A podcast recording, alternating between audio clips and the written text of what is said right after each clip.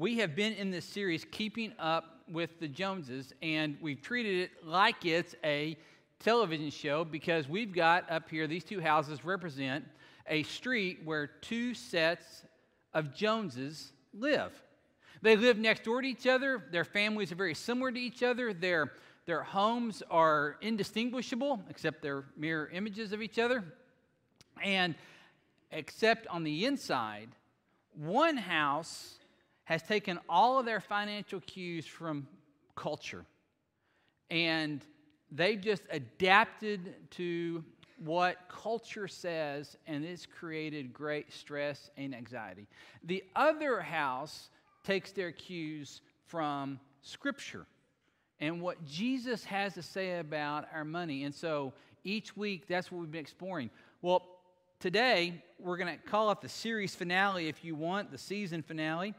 But last week, to get us where we are, last week, if you watched last week or you participated in last week, we, we asked a very important question that was this Why do I have so much? And for many of us, we've never ever slowed down and thought, Why do I have more than I need? And the reason we never ask that, the reason that we struggle to ask that question is because greed is so difficult to see in the mirror.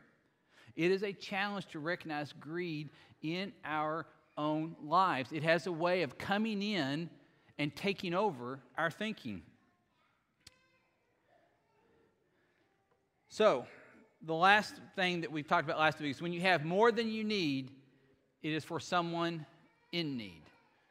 And forgive the typo, I'll put a question mark on there, I don't know why. When you have more than you need, it's for someone in need and we learned what it meant to be sharing. That's why I love what Rachel and the children's crew is going to be doing with these contributions that they'll be taking up is it's a tangible way to share. They will become aware of those in our community and around them that are in need, and they will have a response that says, God's calling us to meet that need. And so, with that being said, let me welcome you to this week's edition of Keeping Up with the Joneses.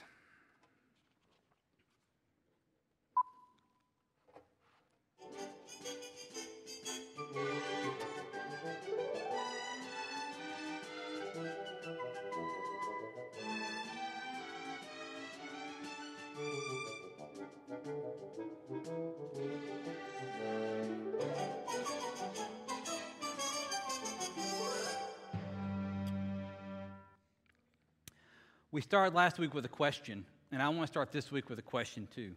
And here's a question that can sum up our entire series or be an overview of it. But how does God view your money?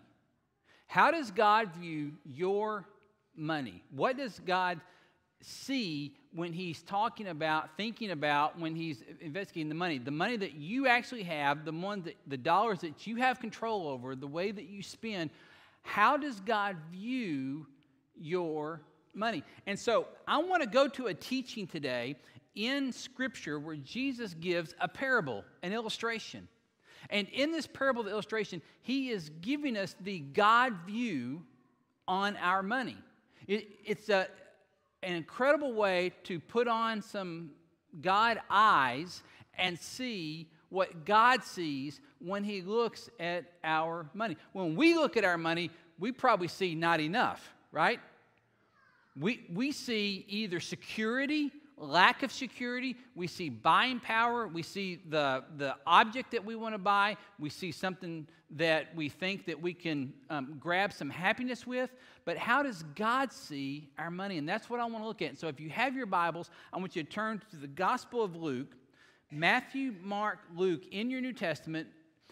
A gospel, remember, is the life and the history and the teaching of Jesus, including his mission and ministry on the cross and his death and his resurrection.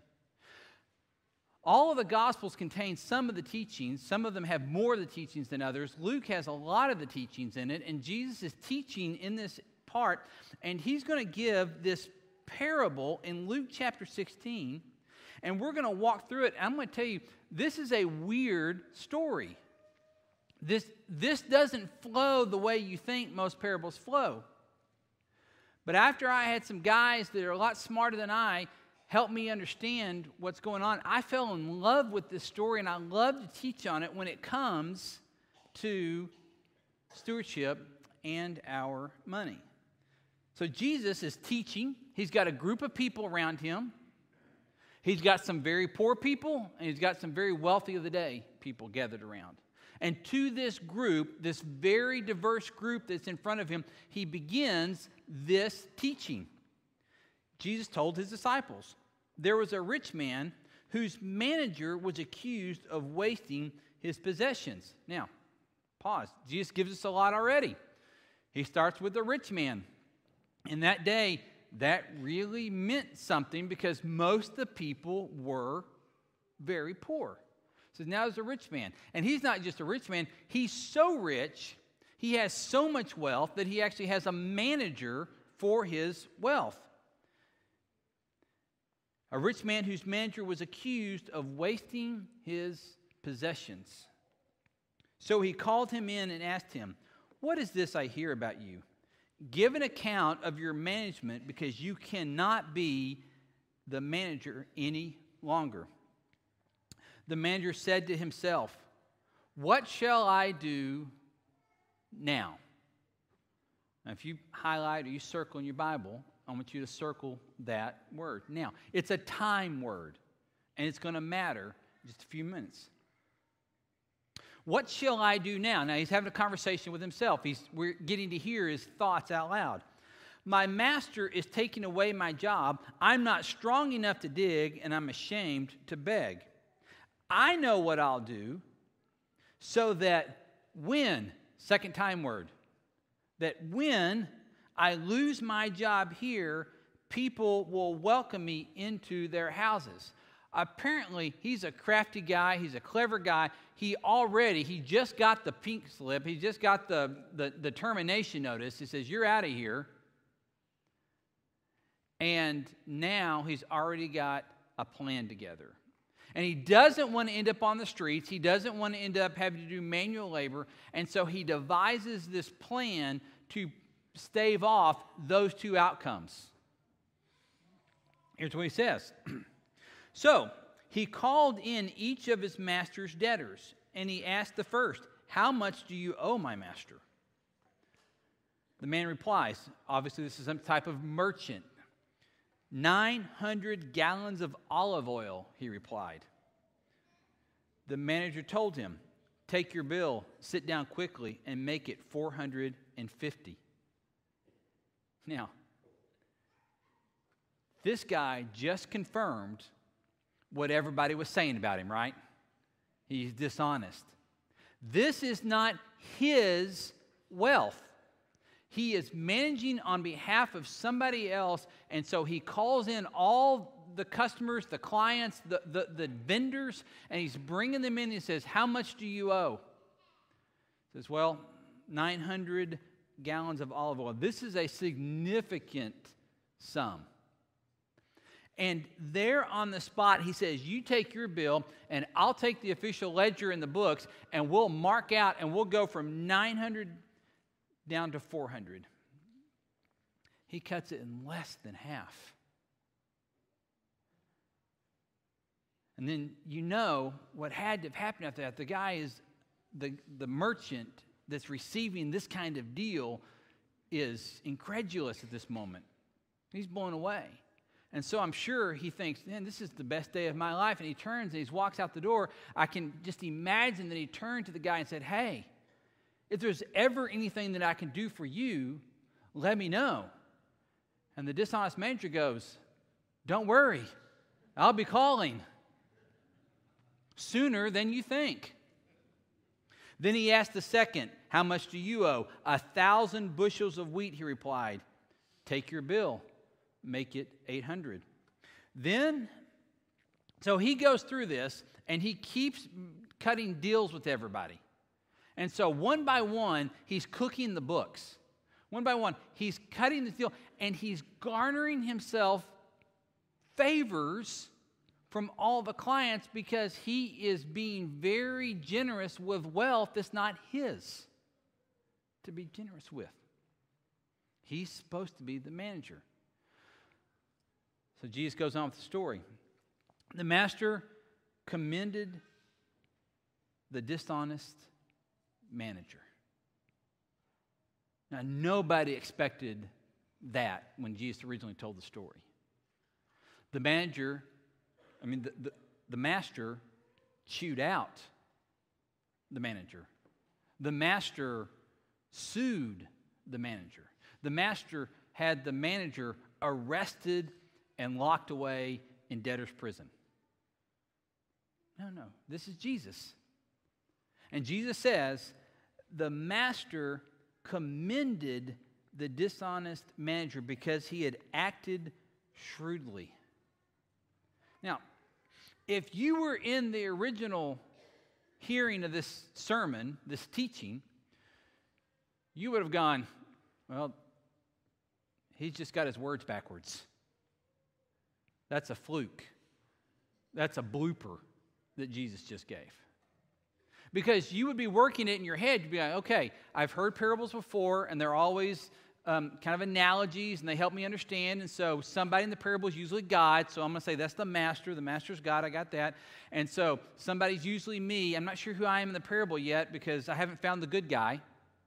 But then there's this dishonest manager. And so he's the one that, you know, the justice will come to. That which is fair is going to happen to him. That the one that we see the right thing occur to him, which is to get the punishment, it's him. So so I've got God, I know who he is, and I've got to figure out who the manager is, and somewhere I'm still trying to figure out where I am.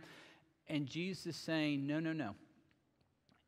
The master commended this manager for being very shrewd, and then he goes on to explain it. The people of this world are more shrewd in dealing with their own kind than are the people of the light. I tell you, use worldly wealth to gain friends from yourself so that when it is gone, you will be welcomed into eternal dwellings. Here's what Jesus is saying Jesus is saying that the world, those out there that aren't lovers of God, those that don't follow Jesus, that are just going with the culture, they've got a different view of money than you do if you're a follower of Jesus. And he's saying, I want you to pay attention to this because how they view money, there's something that we can learn from it.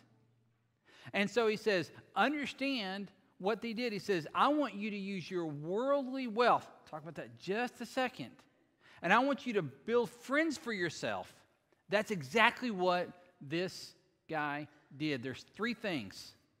Three things that this is going to teach us about how God views our money. And here's the very first one. This is what the shrewd manager did. This is what God sees it. It's this right here. God sees your money as a tool. God sees the slide, your money is a tool. God sees the money as a tool. What did the manager do? He went out and created these relationships for himself so that because now he had a little bit of time, right? He says, he says, What will I do now? He knows that he's got a little bit of time because a couple days he's got to show up and hand all the books over. But he had just a little bit of time and he's got a little bit of money and he can do something with that. It was a tool for him to leverage. And Jesus comes along and says, You use your worldly money as a tool, your worldly treasures. Now, when he says that, if you've grown up in church, we always take the word worldly and we think that means evil.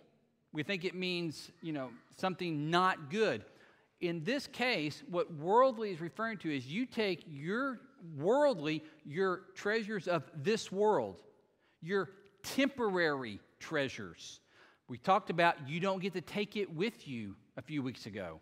You take your treasures from this world and you leverage them, and notice what Jesus says, so that there's friends in eternal dwellings. So he uses two more broad time words temporary, worldly, here and now, for eternal something that's coming.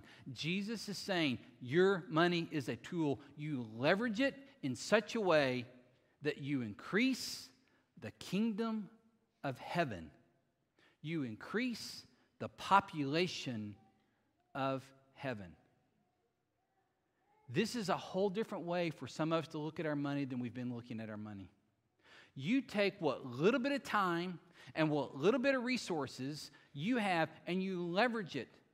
Maybe it's as something as simple as helping fund a missionary somewhere around the world where there are people that are now hearing the name of Jesus that have not heard the name of Jesus yet, and because of God is using and multiplying your contribution and your dollars, you are leveraging it on behalf of the kingdom, and the, the kingdom is increasing. Maybe it's something, not your actual money, but maybe it's your treasure. I, I know of so many of you that use your worldly temporary car, and for some of us, our cars are very temporary. You use your temporary car and you pick somebody up and you bring them into church every week. God's saying that's how you use your money. You, you're willing to host a youth thing at your house. And with your worldly temporary couch and your worldly temporary den, you're going to let a bunch of temporary junior highers come over and they might end up making a mess. But somewhere in that chaos, one of them sees Jesus clearly for the first time and begins to give his life to him, and the population of heaven begins to increase again. Everything that you manage, remember, we're not owners, everything that you manage becomes a tool that you can leverage to increase and invest in the kingdom of heaven. Jesus goes on. He keeps playing this out. He says, Whoever can be trusted with very little can also be trusted with much. And whoever is dishonest with very little will also be dishonest with much. So if you've not been trustworthy in handling worldly wealth, who will trust you with true riches? And if you've not been trustworthy with someone else's property, who will give you property of your own? Now, this sounds harsh, doesn't it? It says, if I can't trust you with a little, why would I trust you with a lot? Your money is a tool, but your money is also a test. Your money is a test to how you're going to steward the little bit of time and little bit of resources you've been given. And we began this by saying what Jesus does not ever teach. He never teaches what we call the health and wealth gospel. If you give something to God, your life gets comfortable, easy, wealthy, and successful. That is not the gospel message. But it is a test, and just God saying, if you will steward my stuff well, if you will manage my treasures well as you meet needs, invest in the kingdom, share with those that need, show, share with those that are in need, then I will continue to bless that. It, maybe it's helpful if you thought of it this way.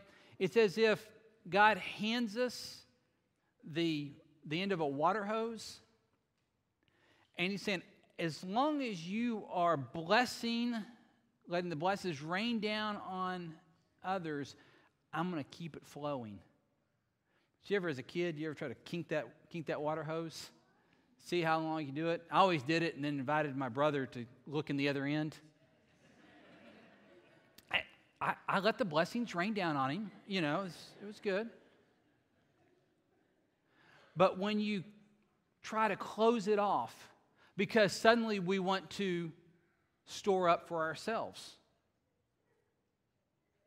God says, I shut off the source at that point. But you take what little and you begin to bless others and you steward that well, investing in the kingdom, leveraging it on behalf of those that do not yet come, that do not yet know Christ, that those that are in need, those that are can have their lives changed by God, and you can be a part of that. You keep that going. God says, I'm going to let that flow. I, I, I'm going to make a blessing there. So, in some ways, it's a test. Then the last part, he finishes this way No one can serve two masters. Either you will hate the one or love the other, or you will be devoted to the one and despise the other. You cannot serve both God and money. We've talked about this. This is one of the key verses of this whole series. But then he goes on and he teases that out a little bit more. You cannot serve God and money. And then he gets really pointed in this sermon. He starts calling people by name. He says, The Pharisees, these would have been the very respected religious leaders of the day. And so when he calls them out, he's pointing the finger and saying, You church people, you think you have it all together. He says, you, the Pharisees who loved money heard all of this and were sneering at Jesus. He said to them, You're the ones who justify yourselves in the eyes of others, but God knows your hearts. What people value highly is detestable in God's sight. You're trying to live one way in front of others, but God knows what's going on in your hearts. And here's the point that Jesus makes your money is a testimony. How we handle our treasure is critical to our witness to the world. We cannot pretend to have a witness to the world and be so wrapped up in our treasure that we think our witness actually is making a difference. God says you cannot serve both God and money. I would suggest to you that how we handle putting either God on the throne of our hearts or money on the throne of our hearts, how we make that decision, and whichever one of those competing entities wins, the world your neighbors, your friends, your family, your coworkers, your schoolmates, your teammates, they can tell without us ever having to tell them. This is what Jesus is saying. He's saying it's obvious to everyone that was around. The Pharisees, they thought they had the public image all polished up right. And Jesus says, everybody sees through it. Everybody sees that you love money. Your money is a tool, it's a test, and it's a testimony. And how we go about getting that in the right order is critical. So I want to spend just the last few moments talking about how we organize our world to get it in the right order. Because the Pharisees, there was something about them that they were pursuing their treasures. And in Matthew 6, Jesus says these favorite, famous words But seek first his kingdom and his righteousness, and all these things will be given to you as well. You make a note about that verse. Matthew 6, 33. Seek first his kingdom because this is where we begin to order our world so that our, how we handle our wealth is a testimony to others about how much we trust and depend on God. Let's go back to our families. Over here, this said Joneses, where they've taken their cues from the world. They've organized their financial world in such a way, and perhaps this is how you've organized your financial world. But they've got a list. This isn't for lack of thinking about it. Here's how they handle treat their world. They spend. That makes sense. I earned money, it's my money, let me spend. They pay their taxes, the government helps with that part. They pay their bills. Then, if there's anything left, they're going to save for the future and then after all of that, even with the best of intentions, usually there's not much left, but there's something was, then they would give. But because it, for so many of us, it falls at the bottom after we spend and we've paid and then we've saved a little bit because we're worried about the future, there's not much left. And so then, when the opportunity to leverage our money, to be generous with it, and to give some, we usually end up at the point where there's not any this month. Anybody ever been there before? The opportunity, maybe it's the the charity at work. Maybe it's your realization of a, of a friend or a coworker in need. Maybe it's an opportunity at church. Maybe it's a missionary that you're aware of. Maybe it's a child that you want to sponsor. Whatever it is, but you get to that moment, and because of this is the order that we've gone, and this makes sense to culture, this makes sense to everybody else and everybody else up and down your block, that by the time we get down here to give, skill. There's nothing left. I want to be generous, I've got it in my heart, but I haven't structured my world in the same way. Matthew 6 33, Jesus says, Seek first the kingdom. So, what does that mean? That means what I want you to do as we go over to this family of Joneses is I want you to flip your list.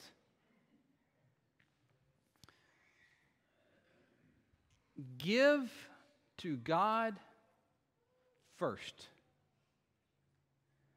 Save for your family's needs and the future needs next. Then take care of all your responsibilities. Take care of all the, the obligations that you have. As followers of Jesus, we want to be people that take care of our responsibilities and our obligations. And then spend completely different. Here's a simple way to remember it you give, you save, you live.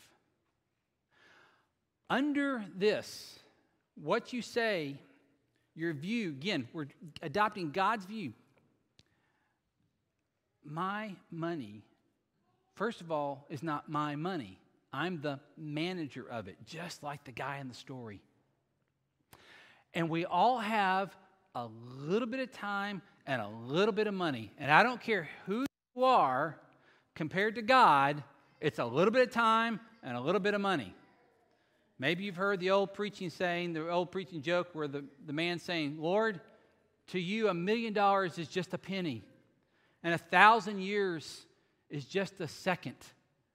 Lord, just give me a penny. And Lord responds, Give me a second. Some of you will figure that out later.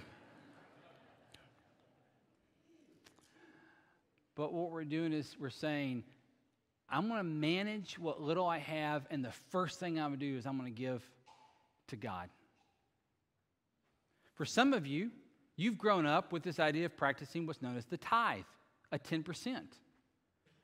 There's a percentage that you said, I'm going to live off a certain percentage, and I'm going to give the first 10% to God. This, this is affirmed throughout Scripture. The rest of us, you may not even be aware of this, but the rest of us, you're living off a certain percentage anyway because the government's taking a part of it already, so you're still having to live off a certain percent. Some of you are trying to live off 102%. But you're living off a percentage. What this says is pick a percentage, give the first part to God, save the next percentage and live off the rest. This is so free. I know if you've never considered this and this has been your financial strategy your entire life, this is scary, isn't it? Because you've never been on this side of it yet. But if you were real honest, you'd say you're stressed out and you're anxious over here and maybe you're wrecking relationships over here. And maybe you're indebting the future in such a way over here. And you're sitting on something that is ticking and you don't know when it's going to go off. But this can be incredibly freeing. And this is where God says, Trust me. Let me show you. Again, not how wealthy I can make you, but how much at peace and on purpose I can make you. Flip your list. Now, I was looking for the perfect emotional closer, the illustration that would just drive this home. As I went trying to find that perfect story, I came across it. So I want to share it with you now, but surprisingly, I found it right in Scripture about this idea of flipping our list and seeking first the kingdom of God. And this illustration comes from Philippians chapter 2, verses 6 through 11. And Jesus is the first one that flipped his list for us. We are people that have received the blessings from the one that could have claimed all treasure and yet didn't claim any of it because he was going to put God first and give. And here's how Jesus, here's how Paul tells the story of Jesus. Who? Jesus. Being in very nature God, did not consider equality with God something to be used to his own advantage. Rather, he made himself nothing by taking the very nature of a servant, being made in human likeness. And being found in appearance as a man, he humbled himself by becoming obedient to death, even death on a cross. Therefore, God exalted him to the highest place and gave him the name that is above every name.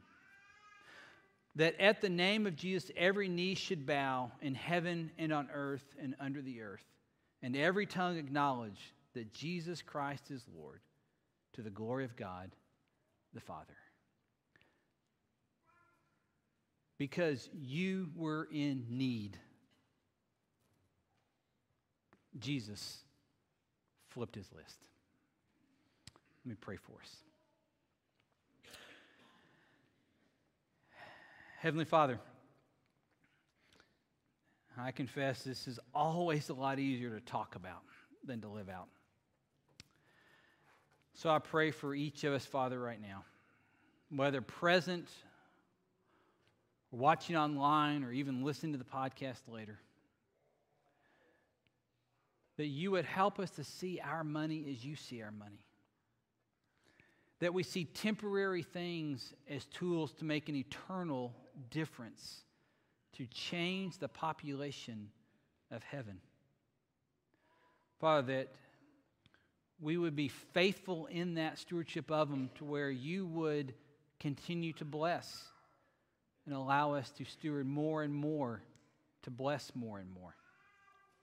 And Father, may we handle this in such a way where our testimony is seen and not just heard. Father, I'm so grateful that Jesus did not grasp tightly to the treasure of heaven, but was willing to humble himself on our behalf and become obedient to death, and he took my place. So, Father, I pray that you would help us to reorient our entire world, even if it doesn't make sense to our neighbors even if it seems hard to explain to someone that doesn't yet follow you, that we would reorient our world and through that see what's possible for you to do when we trust. Father, I ask all this in the name of the one that laid down his life for us. In the name of Jesus, I pray. Amen.